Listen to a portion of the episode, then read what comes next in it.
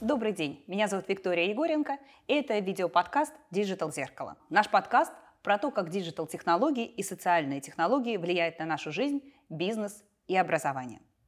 Со мной сегодня мой партнер по школе Epic Skills Дмитрий Гутницкий, предприниматель и эксперт по мышлению.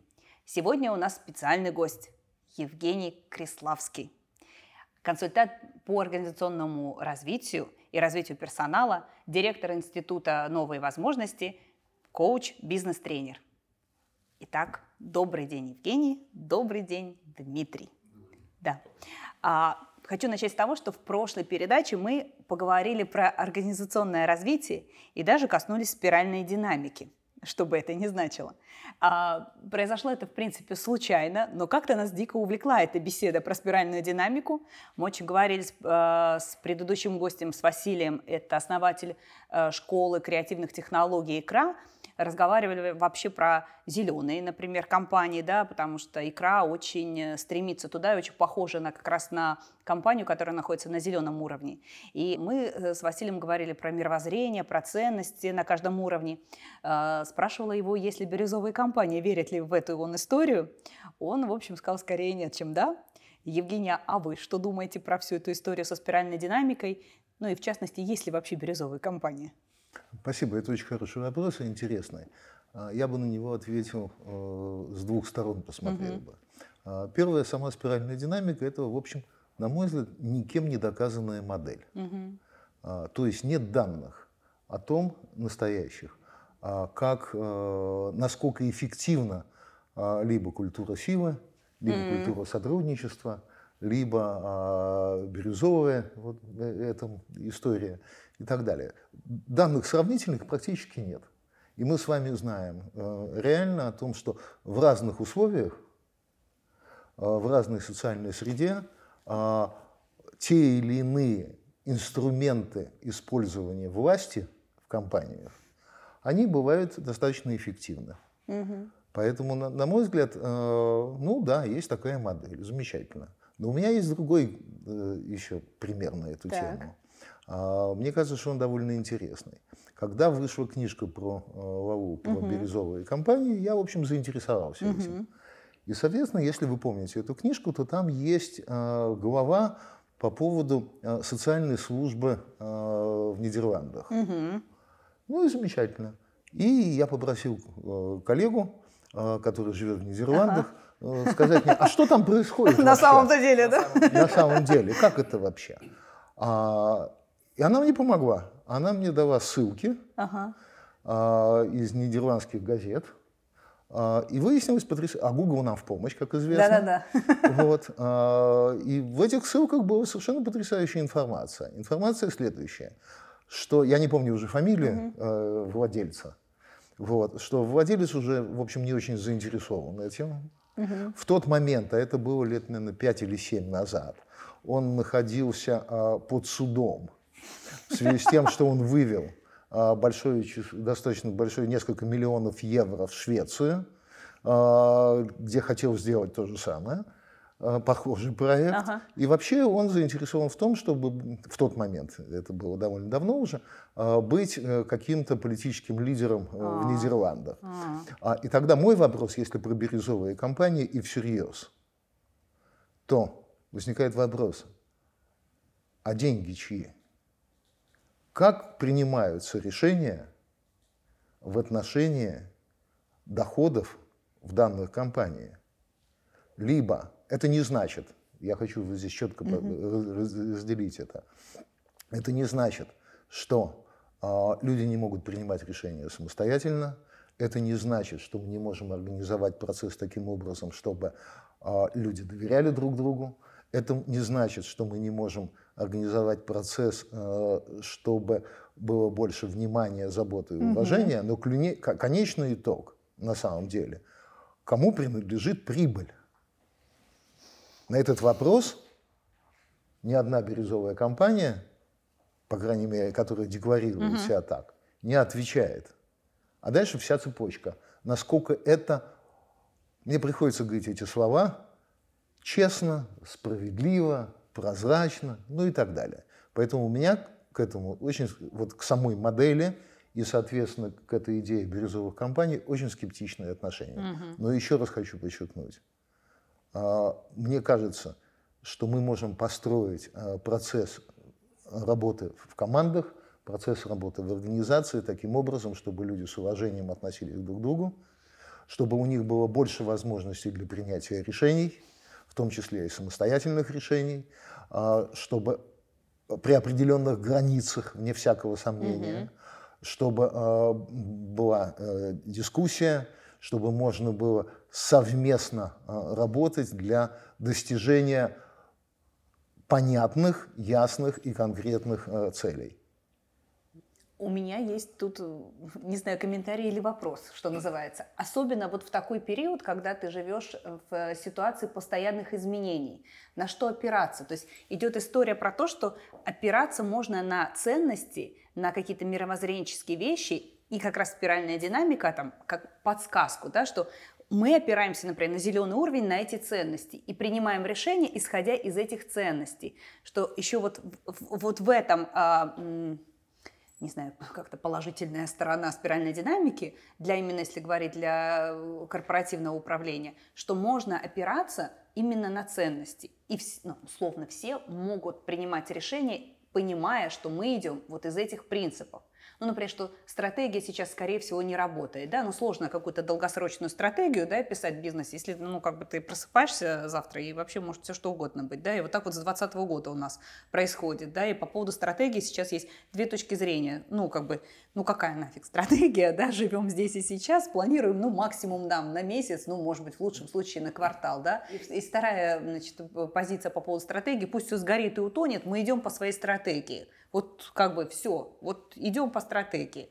Я скорее придерживаюсь истории, что, ну, блин, ну, наверное, вот какая стратегия, вот, в общем, живем в очень такими перебежками, что называется. Окей, хорошо квартал прошли, посмотрим, чего будет в следующем, да.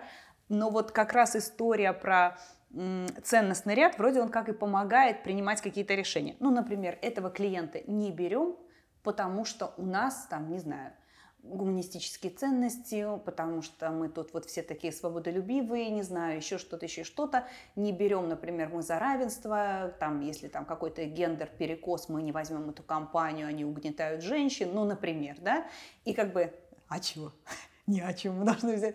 У меня многие сотрудники не хотят, например, работать с какими-нибудь секс-шопами, еще что-то ну, неприятное, не хотят работать с эскорт-услугами и так далее. Да? Это ну, некий ценностный ряд у людей. Да? Да? Там есть, а, что называется, бюджеты.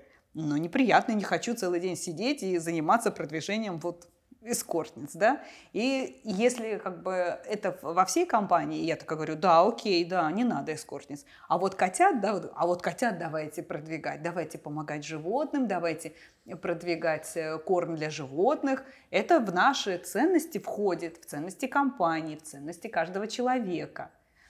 Вот, я вот, я вот как-то вот на это смотрю, на спиральную динамику с этой точки спасибо, зрения. Спасибо, это интересно. Угу. А, мне не кажется, что э, вот бирюзовость, угу.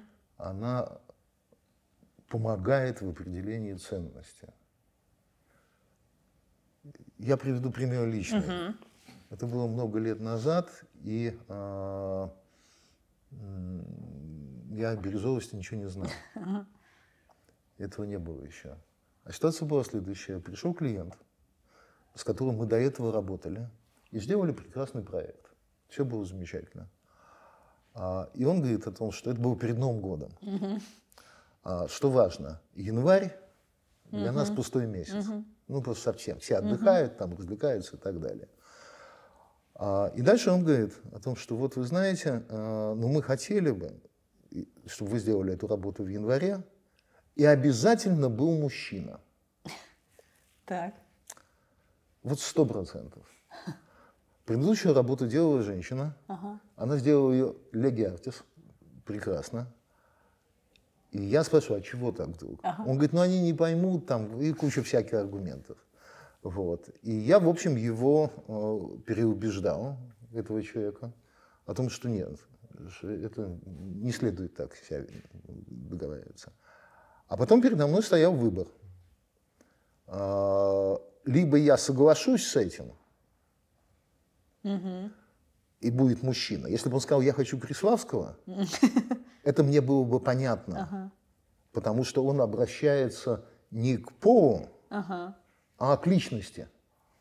Это мне понятно. А когда я своим коллегам, а у меня в компании достаточно много женщин угу. работало тогда, скажу, что нет, ребята, здесь будет э, другой консультант, только потому что у него пенис, угу.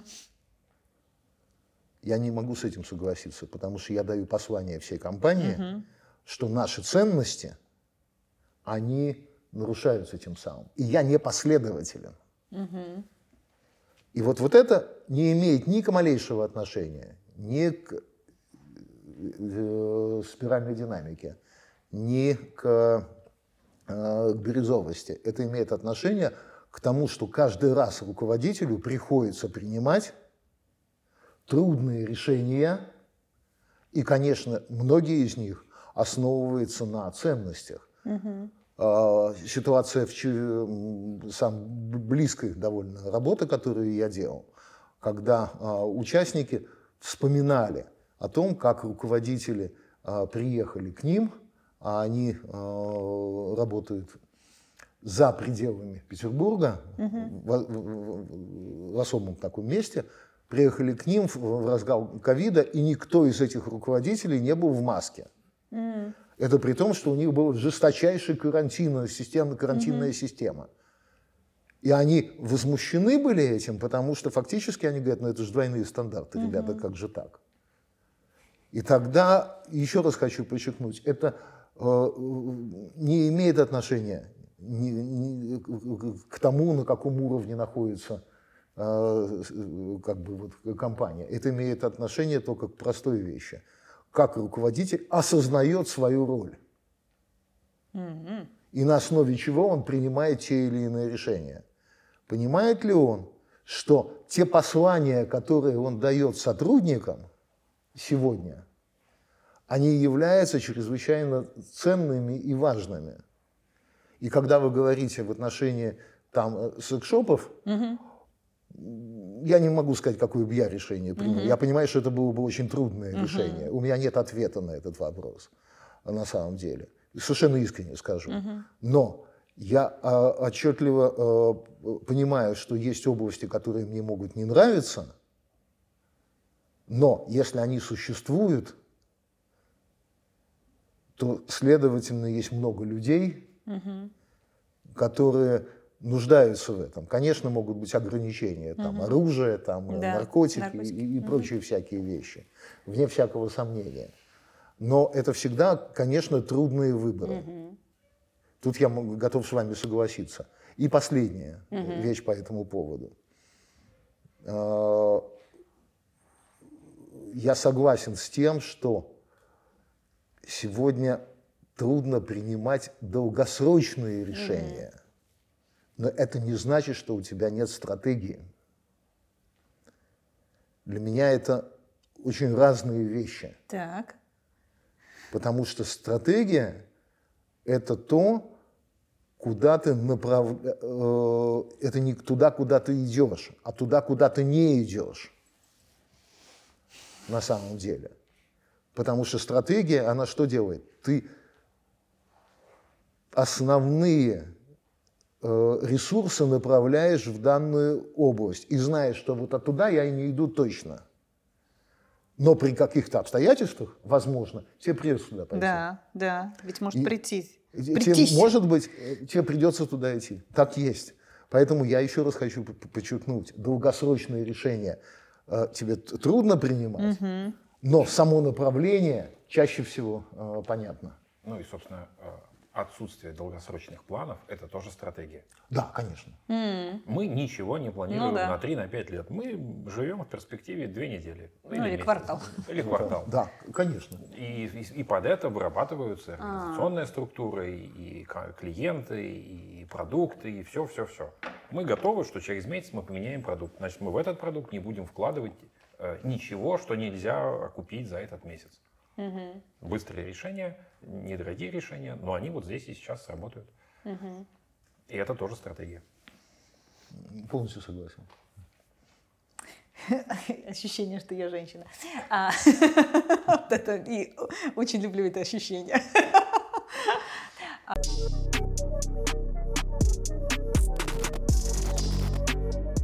А, давайте тогда немножко все-таки вернемся к ценностям, да, это, мне кажется, очень важный вопрос, и он важный личный, да, э, не знаю, как, э, как вы, но я часто наблюдаю именно по опыту, что, да и по себе, чушь там греха таить, а, что иногда сложно сформулировать даже личные ценности, да, то есть ты их, может быть, ощущаешь, ну вот, не знаю, гуманное отношение к животным, да, вот это я ощущаю, это моя ценность, я там, условно, мне тяжело будет с человеком, если он так не относится к животным, предположим, я осознаю, что это моя ценность, да, а корпоративные ценности, мне кажется, еще сложнее часто сформулировать.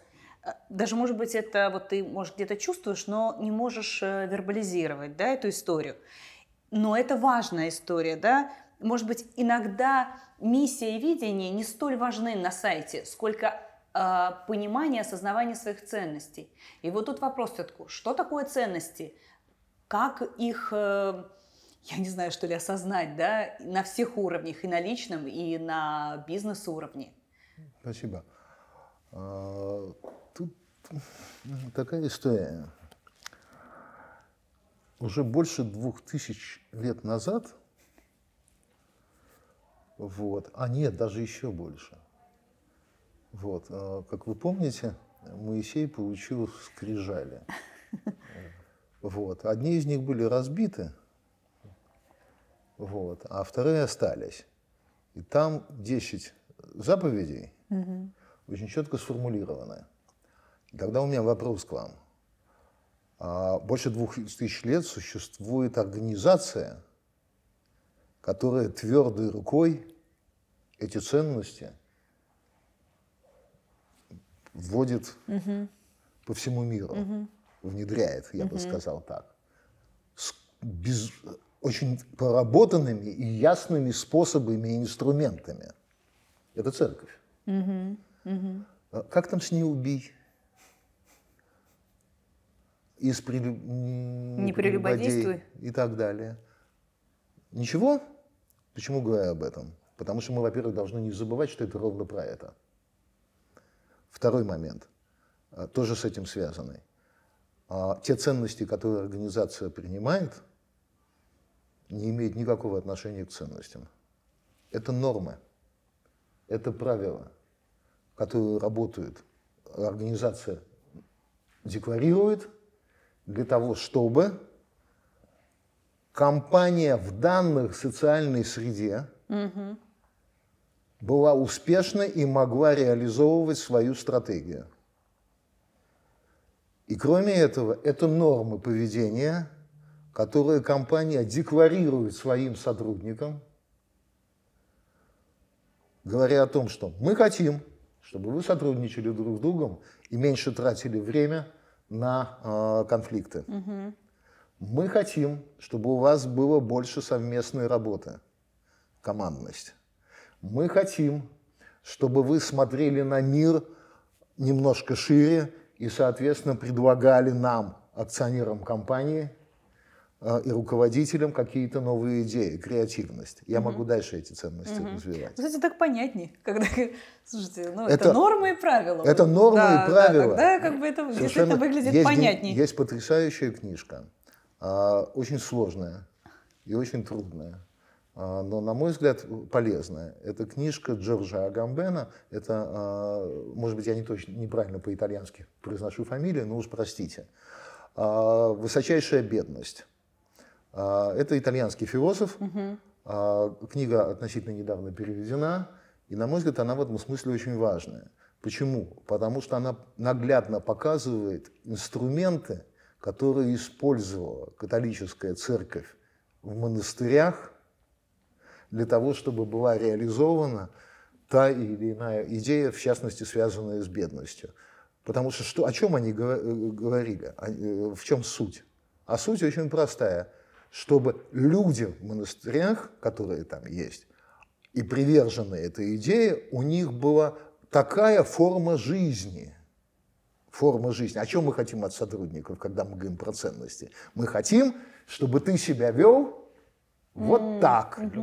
Что, более того, чтобы у тебя, ты был идентифицировался с этими ценностями, ты был тождественен. То есть тоже фактически та же форма жизни. И был последователен здесь. И не все получалось, к сожалению. Почему говорю об этом? Потому что тогда мы должны с определенной степенью ну, у меня нет сейчас правильного слова, к сожалению, честности по отношению к себе, угу. четко для себя понять, что это нормы, которые, конечно, будут нарушаться, потому что мы э, люди, и угу. эта проблема может быть. Но есть некоторые вещи, которые недопустимы. И эти нарушения этих вещей будет требовать тех или иных последствий. А последствия могут быть разные. В одном случае эти последствия, как при любой э, истории, это может быть то, что начальник будет недоволен. В другом случае он выскажет э, э, корректирующую обратную связь, как модно говорить сегодня. В третьем случае он уменьшит вознаграждение, либо власть же у него – либо лишит премии. А в четвертом случае он скажет, что эта работа вам не подходит. Угу. Все. Тогда вот весь спектр смешения ценностных вещей и юридических, права и духа. Интересная такая вещь. Да. Но это нормы. Корпоративное управление, корпоративная э, культура, вот ценности, это э, мне видится как процессом управления знаниями. Э, коллектив, люди э, в компании находятся в определенной информационной среде. И чем более плотная, концентрированная и выверенная информационная среда э, корпоративная, вот она будет сформирована, тем точнее и как-то синхроннее начинают действовать люди. Они, люди думают, тем той информацией, которая загружена в голову, то, той информацией, которую они увидели, почитали, обменялись э, друг с другом.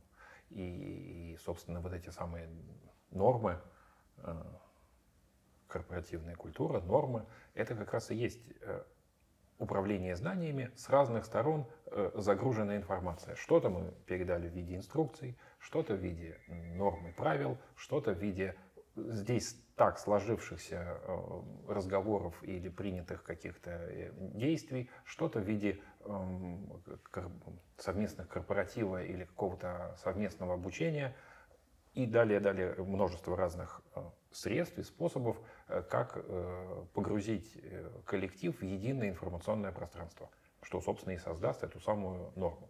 А с точки зрения личных ценностей, тут мы попадаем в поле такое э, воплощенного познания. Э, когнитивная функция распределена между мозгом, телом и окружающим миром, и это все единое, перемешанное и никак не разделимое э, на отдельные части вещь. Это единое, собственно, поле. И внутри личных ценностей, то, о чем ты только что говорила, о том, что ты чувствуешь, но не можешь сказать.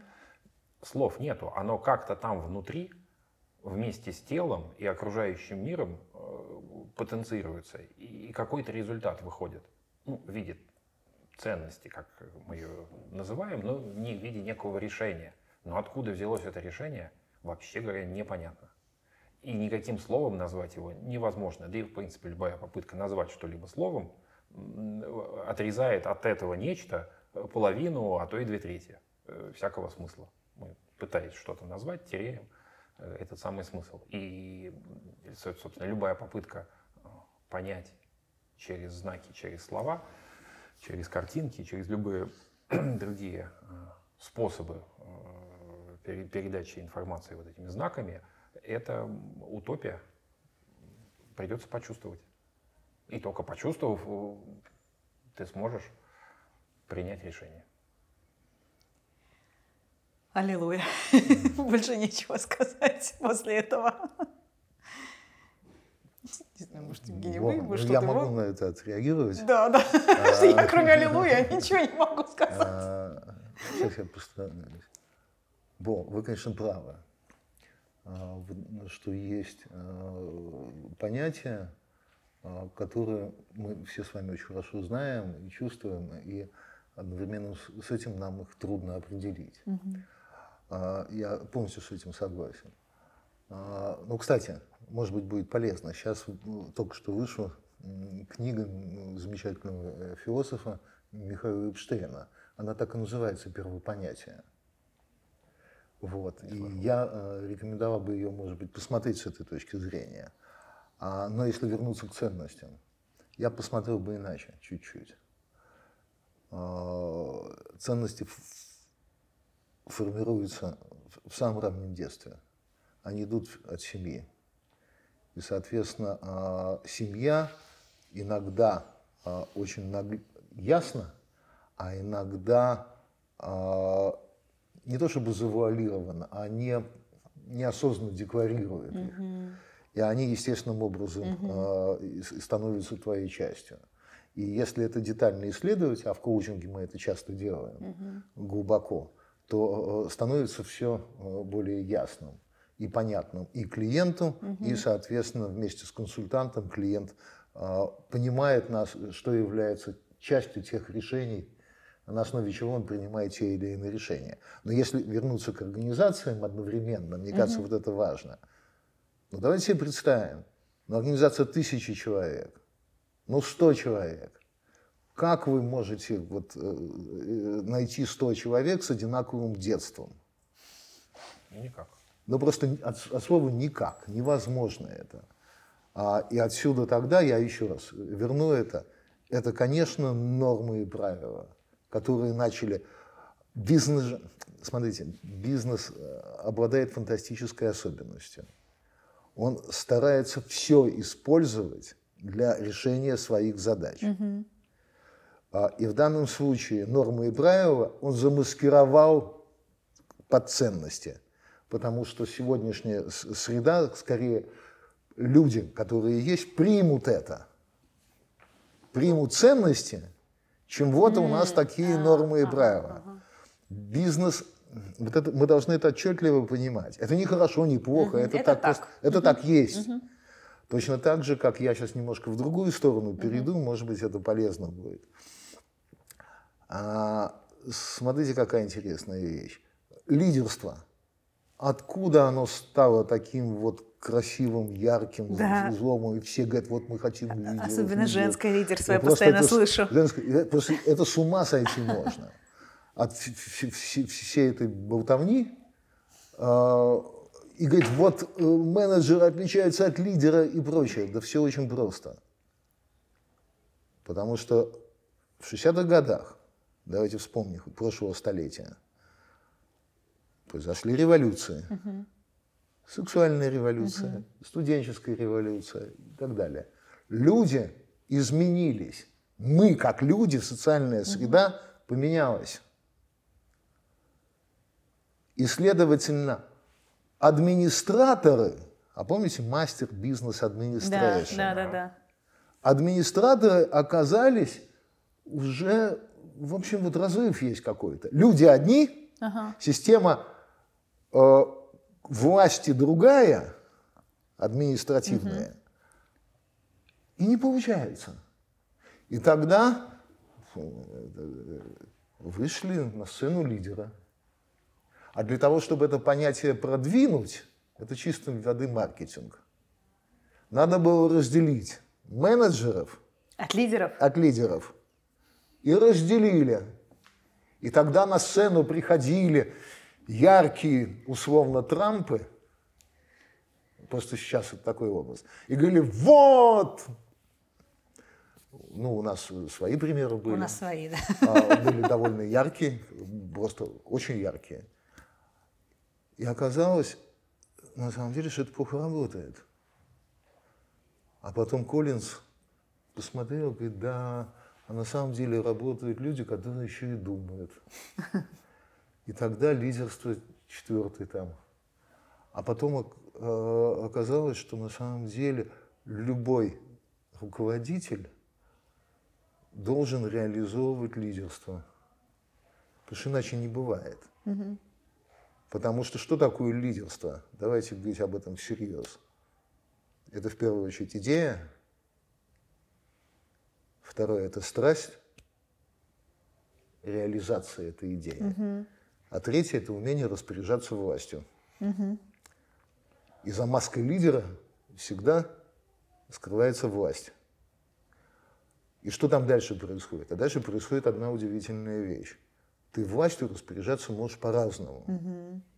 В одном случае ты можешь давать указания очень жесткие и говорить о том, что будут последствия, либо их делать. В другом случае ты можешь проводить переговоры. В третьем случае ты можешь э, соблазнять и обольщать. Лидеру всегда приходится танцевать с группой и с разными людьми в группе для того, чтобы они шли за ним, угу. чтобы они были... А теперь что значит шли? Вот это тоже момент же очень важный. Ну и пускай идут, никому это не интересно. Интересно другое. Чтобы они принимали на себя обязательства да. и исполняли их. Да. То, да. как мы договорились. Чудеса. Чудеса, да, да. Вот, вот механизм на самом деле. И тогда вот мы должны очень четко для себя всегда вот задавать себе вот этот вопрос, на мой взгляд, очень важный и, и значимый. Вот э, то, что мы читаем в книжках, откуда это идет и на чем это в конечном итоге основывается. И почему это сегодня является таким модным, значимым э, и условно, э, не знаю, используется в работе. Это инструмент чего?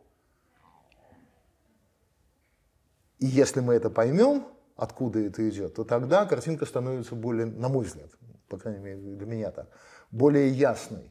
И, и с этим можно что-то уже делать. Ну, я не хочу сказать вот это осознанно, это нехорошее слово на самом деле. Вот. А, ну, по крайней мере, с большим пониманием того, на чем основываются твои решения. Ну, я бы так это сказал. Не знаю, может Ой, быть, вы не согласитесь. Это прям так, такая э, тема, мне кажется, вот это, как я называю, приложить усилия подумать, в общем-то, да? Mm. Это то, чем мы, ну, я вот честно скажу, все, скорее всего, мало страдаем, да, я вот себе тоже говорю, Вика, ты очень реактивна, Вика, ты очень реактивна, да, надо подумать, надо вот, да, вот э, это сейчас хороший был пример. А что такое, да, вы пока говорили, сами себе задали вопрос, что такое идти за лидером? Я такая думаю, да, это хороший, кстати, вопрос. А мы же часто просто, ну, оперируем понятиями, и кажется, что все одинаково все это понимают, да. И вот я говорю, вы пойдите за мной, я лидер. И мне кажется, да, у меня есть иллюзия, что все одинаково понимают, как и я. Но по факту нет. И даже, может быть, если меня спросить, Вика, а что такое пойти за лидером? Может быть, я сяду и начну, блин, а правда, что такое пойти за лидером? А я бы другой вопрос задал. Так если вы позволите. Я бы задал вопрос, а чего я хочу? Ну, это же самый сложный вопрос. Это, нет, сейчас. Сейчас, чего давайте я лайфхак. хочу? Как понять, чего я сейчас, хочу? Сейчас, чего я хочу от, от этих людей? А, от этих людей. Вот очень конкретно. Вы уже выбрали какое-то направление.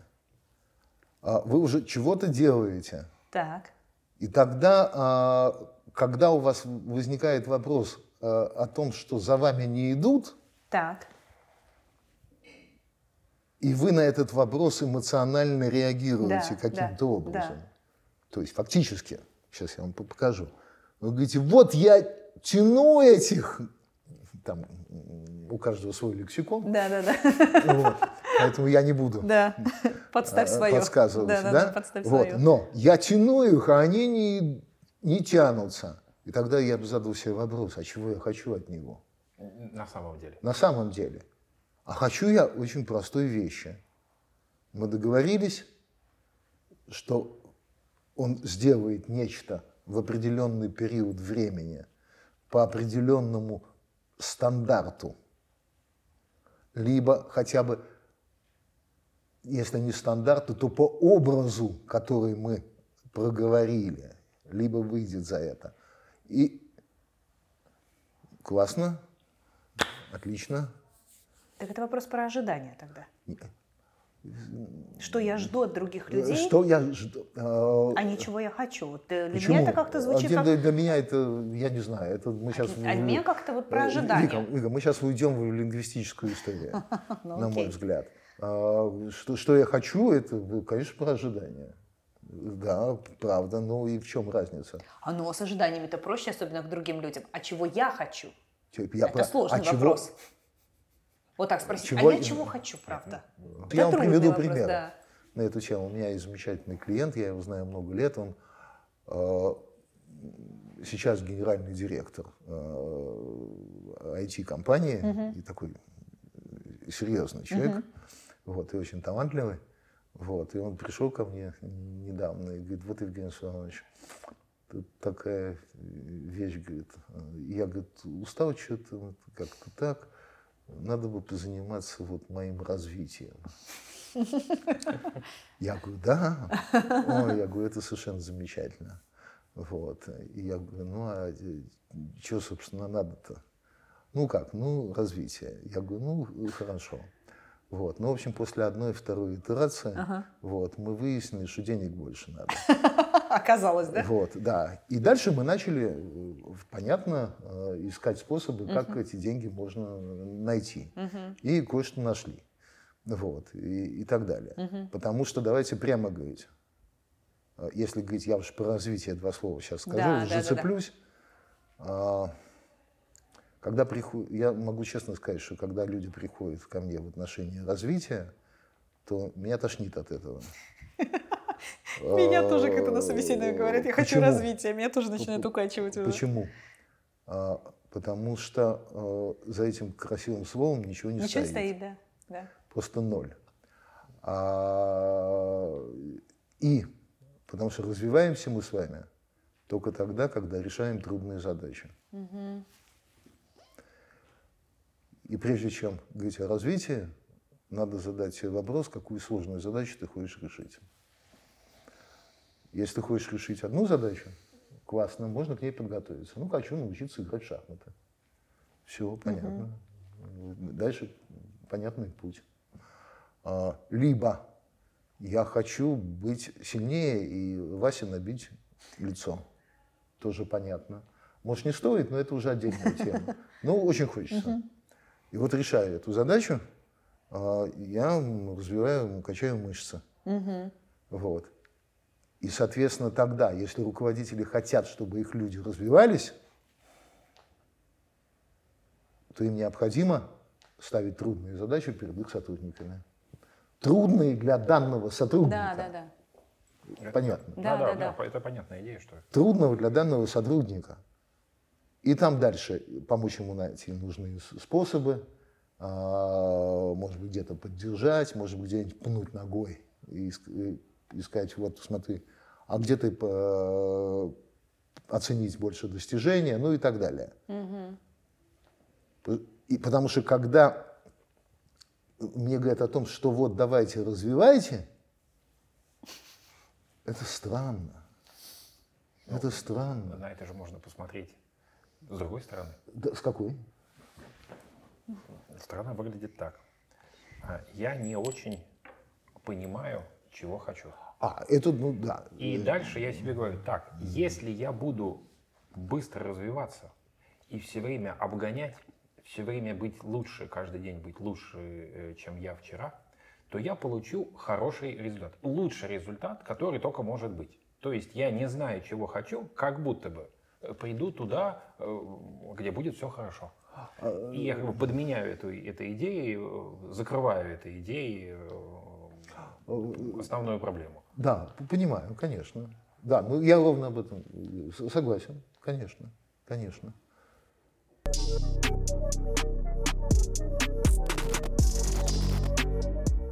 Для человека важно, как мне кажется, понимать, что ты хочешь, Да, и уметь на этом концентрироваться. да. Вот. а, И проблема с с тайм-менеджментом это э, в том, что он якобы учит, помогает сконцентрироваться на чем-то. Но не помогает. Ну, не помогает, да. Фигня все Но это. не помогает. Фигня все это. А вот э, второй вопрос, который вы задали. Да. а, в, этом же, balance? в этом же ряду. Да. Да, да, да. А, Life balance и well-being еще вы спросили. Как мне показалось. Велбинг нет. Да, мне это показалось. Ну, пусть будет там же. Вот. Смотрите, здесь важно э, различать следующие вещи. А, первое. Мне представляется, что никакого баланса ча- э, жизни и работы быть не может. Да, да, да, да, А, я не в том одна. случае, если тебе твоя работа нравится. Да. Если ты... Смотрите, еще одна вещь. А Вот это, подожди, Евгений, а это признак успеха, нет? Успешные люди следят за лайф-балансом? Вот мне Нет. кажется, нет. Нет, конечно, не Нет, следят. Да, это признак Конечно. успешности человека. А, Другой вопрос, что считать успехом, это Ну отдельная да, это песня. отдельная история, но, Да, но я да. не, не встречала успешных, с- э, смотри, замороченных на лайф-балансе. Смотрите, это, это важная вещь, если всерьез об этом Да. говорить. А, вот. Все организации, огромное количество организаций меряют вовлеченность, Да. что является фактически, если взять советское время, э, красивым м, заменой исследования социально-психологического климата. Ага. Никакой вовлечен, как, как никакая вовлеченность никому, я грубо скажу сейчас, Да. ладно, нафиг не нужна. Нужна увлеченность. Я увлечен, и тогда я готов вкладываться Да, в да, это. да, да. У меня А если я фокус и так увлечен, далее, да. и я в это вкладываюсь, то тогда я думаю об том, что я делаю, и утром, и вечером, и ночью, и э, в постели с любимой девушкой. Потому что я увлечен этим. Это не значит, что девушки не-. Да, да, не Понятно, да? Да. Вот. И вот это, и это важный момент. Но а в отношении, я буду делить все-таки Да, задачи, да. а в отношении вот этого э, well-being, все вот эта история, здесь э, следующая вещь. Э, Это нам показал ковид. И, нам- и на мой взгляд, это серьезно. А, До ковида все э, решения основывались в организациях на трех фокусах. Первый фокус – это эффективность. Второй фокус – это производительность. Третий фокус – это безопасность. Для вас, может быть, безопасность не так значима, да, потому да, что здесь да, это все. Но производительность и эффективность – два таких существенных фокуса. Ковид нам продемонстрировал, что должен быть четвертый фокус, который я обозначаю и подробно об этом говорил, по крайней мере, пару лет точно. Это фокус заботы. Это фокус заботы.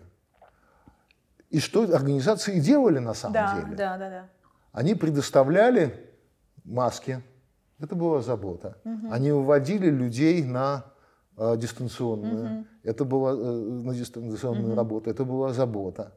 Они э, много разных средств использовали.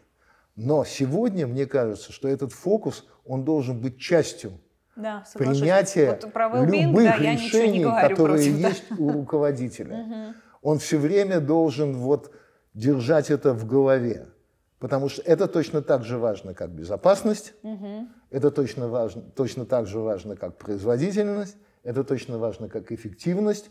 Но хочу подчеркнуть одну вещь, чтобы здесь была полная ясность. Это очень прагматичный подход. Это не из области как бы человека- человеколюбия и чего-то А, прочего Таких общих слов. Да, да, да. и общих слов. Да. Это прагматичный подход. Бизнесу выгодно вложиться в заботу для того, чтобы люди чувствовали себя более комфортно, чувствовали себя более благополучно и, соответственно, готовы были Ну да, и думали бы на работе Вот, о работе, да. а не о том, чтобы там совершенно решить бытовые и разные Да, другие и, проблемы. да- и, соответственно, готовы были больше отдавать. Но вот смотрите, еще одну вещь я хочу сказать уже тогда сегодня по полной программе. Да-да-да. А, с чем я, э, я сказал слово, чувствовали себя более благополучными, несчастливыми. Угу. Не то, что нам всем на протяжении нескольких лет там, э, продавали миссионеров счастья. Жизнь трудна. Угу. Жизнь реально сложна. И нам действительно приходится переживать разные трудные моменты. И организация может помочь людям, чтобы они чувствовали себя более благополучными разными способами, в том числе заботясь и в целом о группе, о самой организации, в том числе и заботясь о каждом человеке. Но если у кого-то есть иллюзия, что организация предназначена для того, чтобы люди сделать чувств... mm-hmm. счастливыми, то пускай он сделает секту.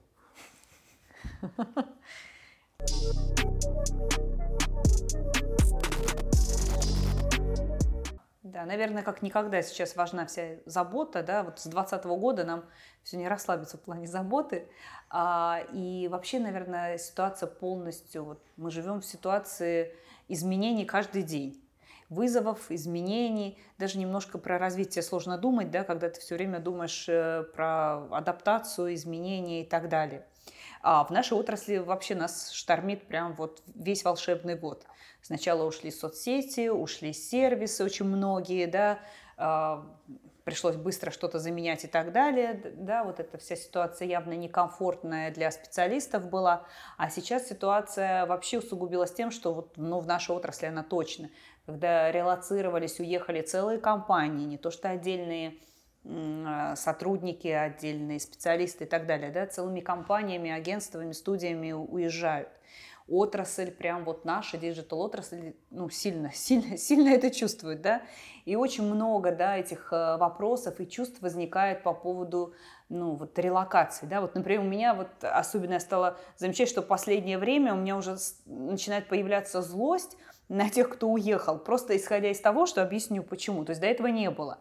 А, когда я читаю вот эти посты в, в разных соцсетях о том, что а я все закрыл, а я вот такой молодец, а я вот это, а я вот то, а меня, может быть, даже по-женски это цепляет, я думаю, а хорошо, а кого вы здесь оставили? Вы оставили, по сути, детей и женщин.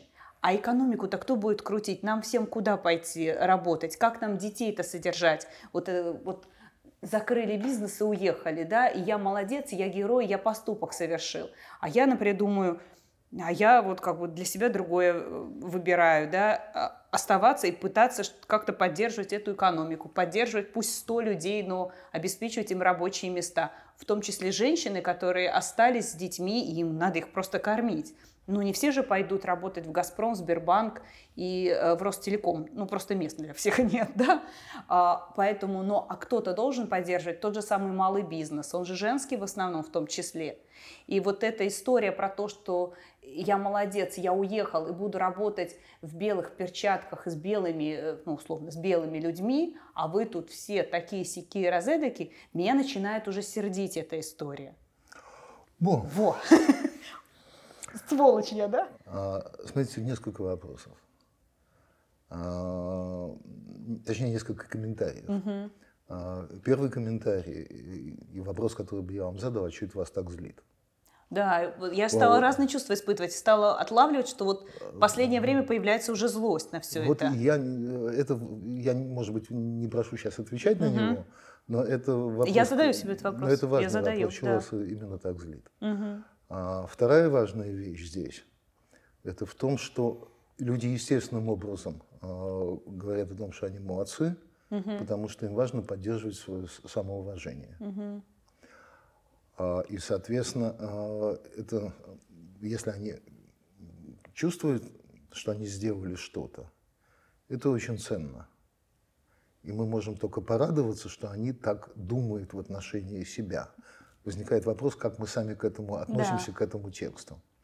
А если мы его воспринимаем как это то, что против нас, какое это имеет к нам отношение? Никакого.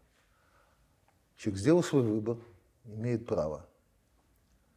Ну, я тоже вопрос... же имею право на выбор, например, конечно. остаться и поддерживать этот бизнес, несмотря а на какие-то вещи. А, конечно, конечно. Вы не только имеете право, вы это сделали. Да, вы да. воспользовались Почему-то мое право они осуждают. А, а я должна поддерживать и рассказать, да, вы несчастны, вы молодцы, что уехали. Вот смотрите, какая вещь. А, много вещей люди могут осуждать. Возникает важный вопрос, как вы реагируете на это? Угу. Ну, хорошо. Кто-то осуждает одно, кто-то осуждает другое. Какое мне дело до этого? Они пользуются своим правом. Угу. Главное, как я к этому отношусь. А я отношусь к этому, могу отнестись к этому совершенно спокойно, понимаю, что то, что те выборы, которые сделал я, они основаны на моих представлениях о том, как мне нужно действовать в этих обстоятельствах. Угу. Это второй важный комментарий. Есть еще один комментарий, на мой взгляд, тоже э, значимый. Я бы, может быть, я знаю немного людей, я скажу Вика честно. Может быть, вы такая, поэтому я не знаю. Так. Вот. А, может быть, для вас э, такой широкий взгляд на то, что поддерживать экономику, является угу. значимым. Угу. Ну, я, я лично так не думаю. Я считаю, что самое важное для меня и для, может быть, многих людей, это прежде всего заботиться о своих близких, о тех, кто рядом. Угу. И, соответственно, то, что вы делаете, это забота о себе, угу. потому что вы рядом, угу. и забота о своей семье. Да, о, и своих, о своих сотрудниках. Близких, и о своих коллегах, угу.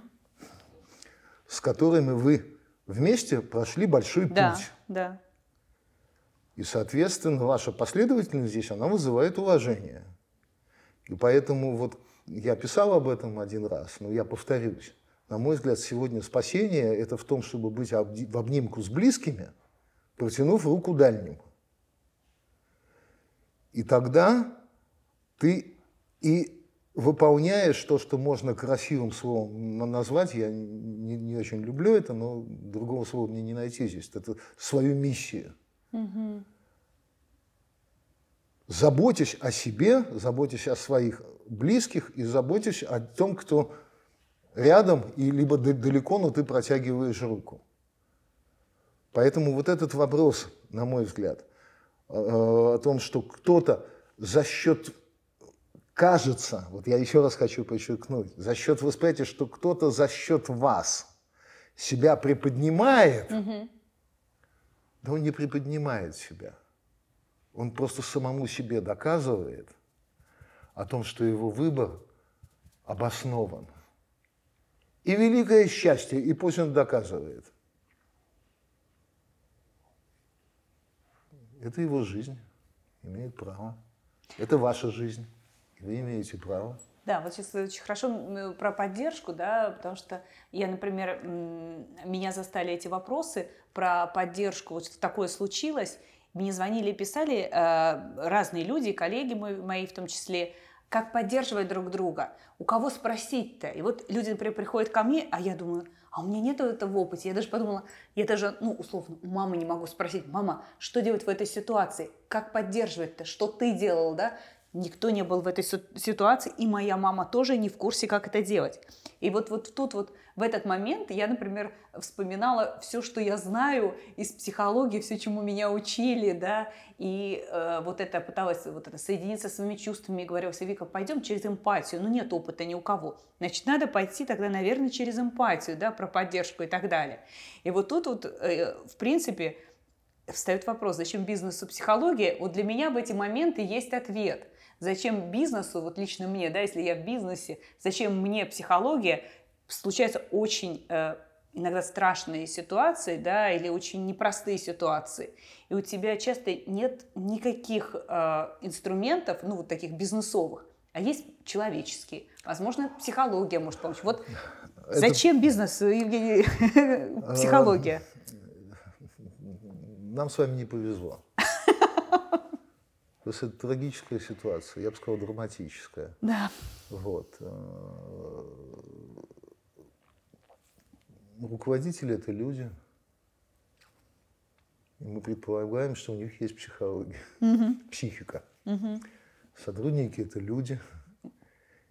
И мы тогда точно уверены, что, что у них есть, есть психика. психика.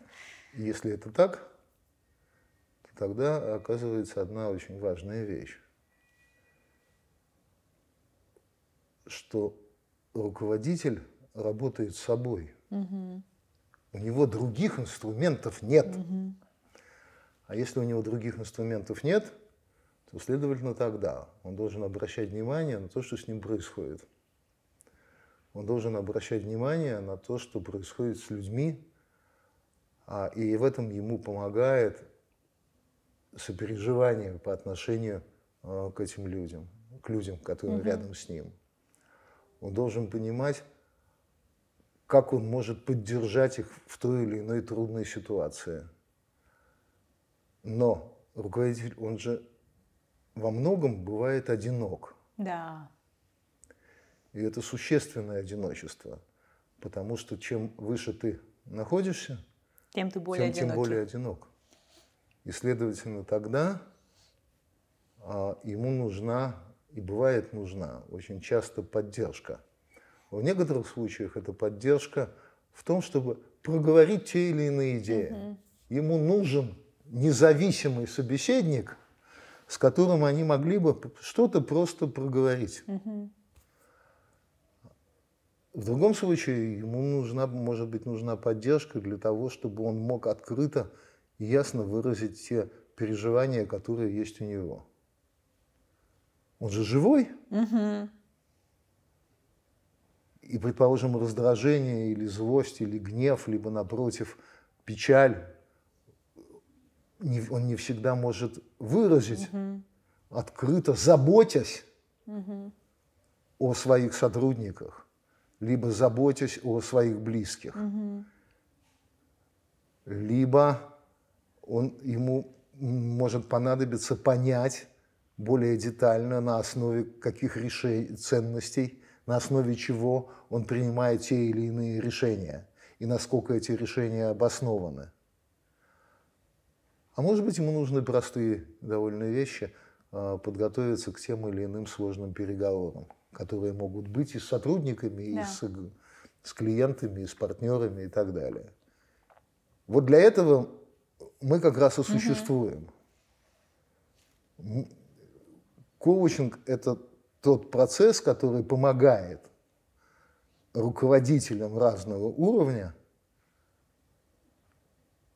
решать те проблемы, с которыми они сталкиваются в повседневности – Иногда это будет, могут быть проблемы очень высокого плана, условно ценностные, либо духовные mm-hmm. и так далее. А иногда это могут быть очень совершенно простые вещи. Вот. Но это то, что людям позволяет, вот сейчас красивое слово скажу, но очень важное, действовать намеренно. Намеренно – это значит понимать, чего ты хочешь. И, соответственно, дальше в соответствии с этим использовать те или иные способы, которые позволяют добиваться этого результата. Намеренно. Что бывает довольно трудно сделать. Угу.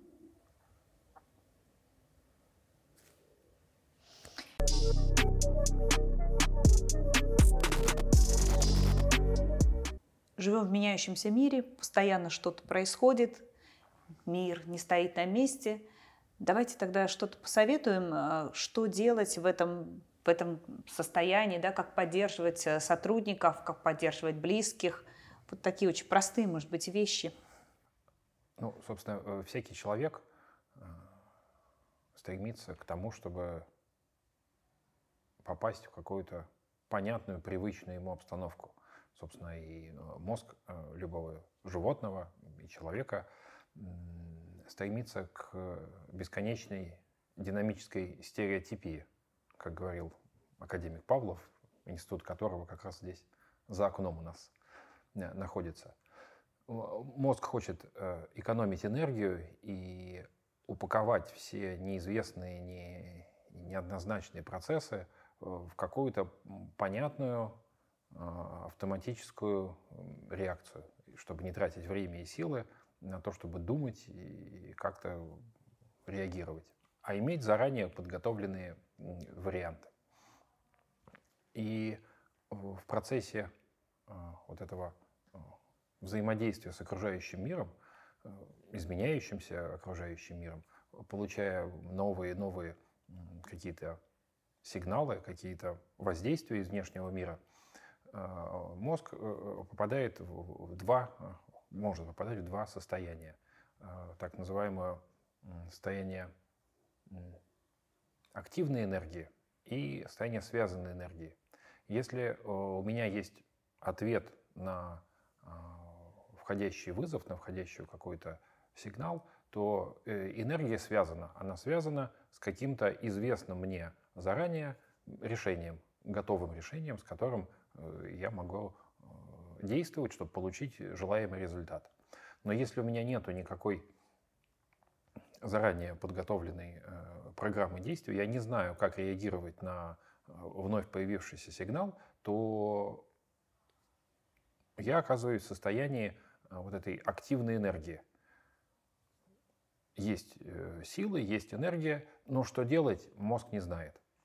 И э, во многих э, ситуациях для, для многих людей эта такая ситуация является ну, сложностью, проблемой, поскольку эта активная энергия переходит в состояние тревожности, в состояние беспокойства, в состояние нервного какого-то переживания – и э, чтобы что-то сделать с этой энергией, э, люди начинают э, применять ну, такие понятные, имеющиеся у них под рукой средства, как что-то съесть или выпить, или побегать, или с кем-то поговорить. А, но дело в том, что это ошибочное во многом действие, решение, оно приводит к тому, что энергия, которую мозг выделил на решение задачи, на решение проблемы, возникший вот в данной ситуации, уходит в никуда, решение никакое не принимается. На следующий день прилетает тот же сигнал, и мы опять едим, пьем алкоголь э, или еще что-то такое делаем, убегая от, собственно, этой проблемы. Э, сложность ситуации заключается в том, что мы привычно распознаем такое состояние, как вот эта вот э, тревожность, ситуация, когда есть что-то неизвестное, и я не знаю, как реагировать. Мне тревожно, и запускается автоматическая программа э, действий и выхода из состояния тревожности. Но есть, э, как оказывается, и э, другое привычное нам состояние, которое называется озадаченность. Это состояние, в котором мозг пытается найти новые факты, новые какие-то элементы ситуации, чтобы обнаружить идею, что делать в той новой э, сложившейся ситуации, каким образом реагировать на тот или иной вызов, который, который мы вот, с которым мы сегодня столкнулись. И, собственно, совет или какое-то предложение, что же, что же можно сделать в ситуации, когда множество э, сигналов, множество событий вокруг происходит, и я не знаю, что делать, это постараться оказаться в состоянии озадаченности. То есть в состоянии, в котором хочется найти, обнаружить какую-то новую идею.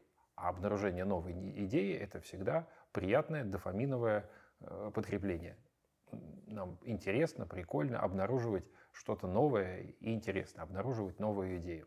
И если не, не потратить э, энергию, выделенную мозгом на э, поиск этой новой идеи, не потратить ее впустую, то гарантированно, 100% э, мозг найдет решение, как действовать в новых обстоятельствах, в чем новая идея, в чем новое видение, понимание себя. Собственно, вот между вот этой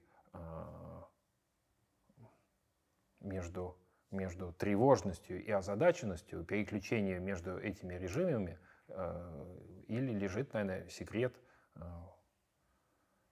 который позволяет выходить из сложных ситуаций, находить решения в безвыходных ситуациях. Поскольку, как мы знаем, безвыходных ситуаций, собственно, и нет. Бо, ну смотрите, мне кажется, ничего особенного делать не надо. Э,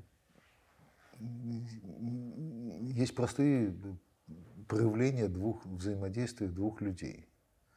А, первое а, – это то, что, мне кажется, важно наблюдать, в каком состоянии находятся твои сотрудники.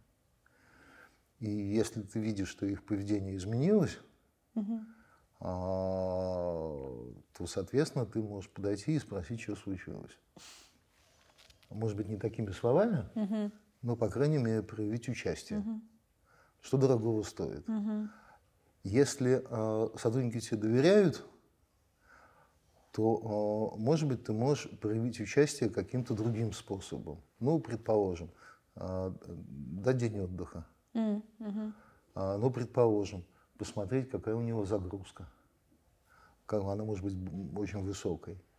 А, ну, предположим, выслушать его боль, угу. его беспокойство и страхи. Это простое человеческое поведение. Здесь ничего делать не надо угу. особенного.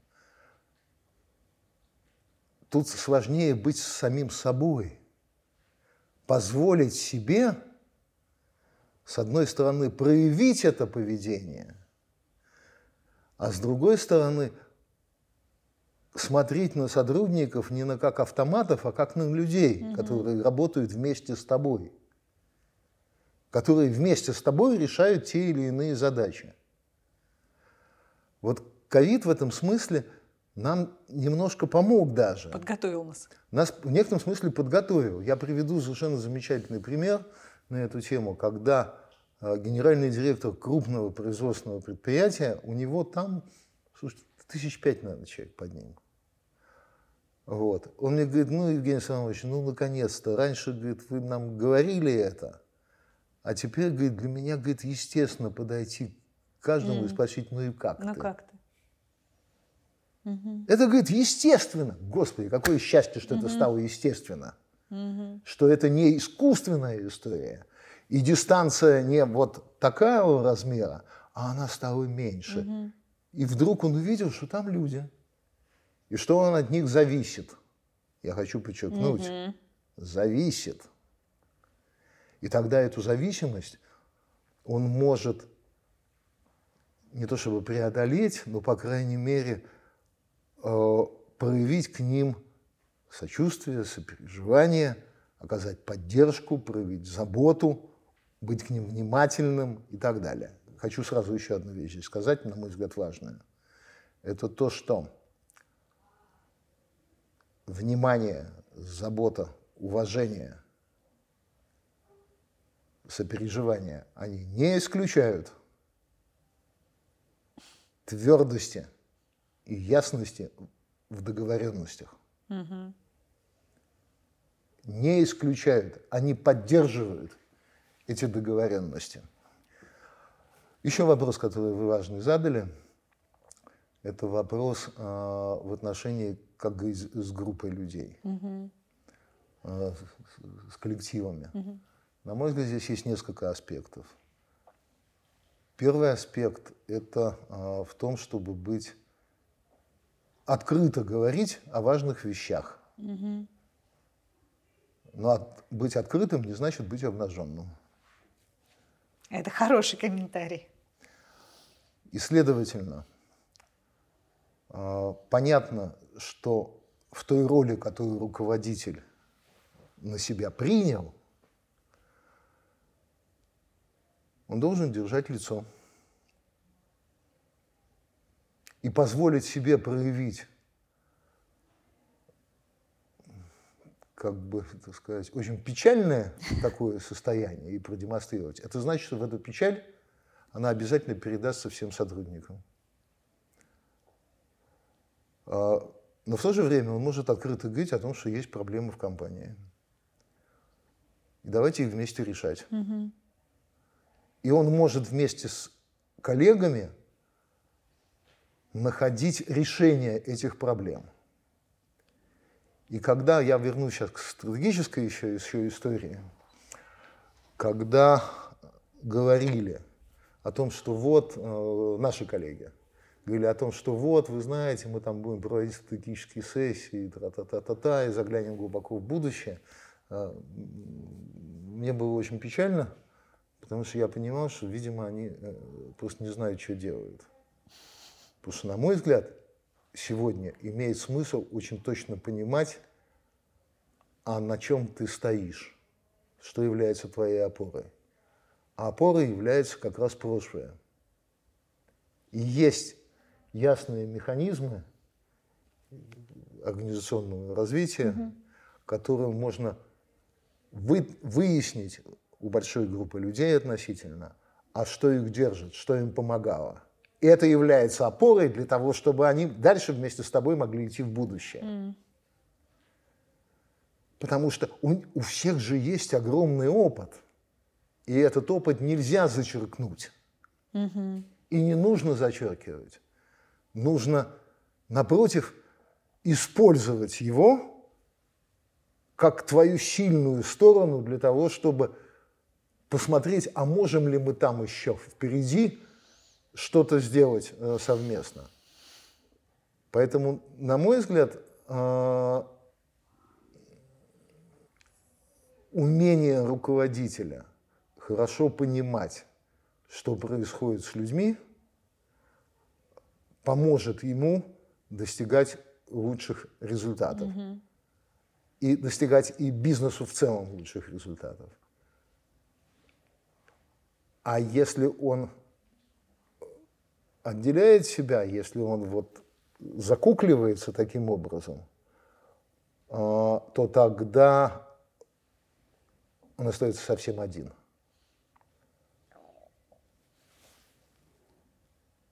И все проваливается. Потому что реально ему тогда придется делать все. Угу. А надо, чтобы была совместная работа и было больше сотрудничества. И если он будет открыт тем идеям, которые ему дадут люди, а люди дадут ему идеи, тем у него больше возможности увидеть, что мир другой. И ему есть с кем идти в этом новом мире. Точка. Это прекрасно, да. Мир другой, и нам есть с кем идти.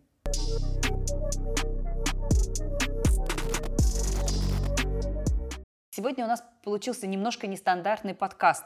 А, это теплый, поддерживающий подкаст в это время. Мы с Дмитрием получили поддержку от Евгения, от мудрого, а, взрослого человека, профессионала своего дела. И я надеюсь, что вы тоже получите эту поддержку, поймете, что делать в это сложное меняющееся время, как поддерживать себя, как поддерживать свои коллективы, команды, как поддерживать своих близких. А, мы поговорили про очень разные вещи, в том числе про организационное развитие и управление командами. Мы поговорили про адаптацию к меняющемуся миру, про лидерство поговорили. И, конечно, уже какая-то просто излюбленная тема в нашем подкасте про ценности. Итак, это был подкаст Digital Зеркало. По-прежнему смотрите и слушайте нас на разных площадках. Ссылки на эти площадки вы можете найти под этим видео. Подписывайтесь на наш телеграм-канал, обязательно комментируйте, задавайте вопросы, возможно, темы, которые вас волнуют. А с вами была я, Виктория Егоренко, резидент агентства «Малинос» и школы Epic Skills.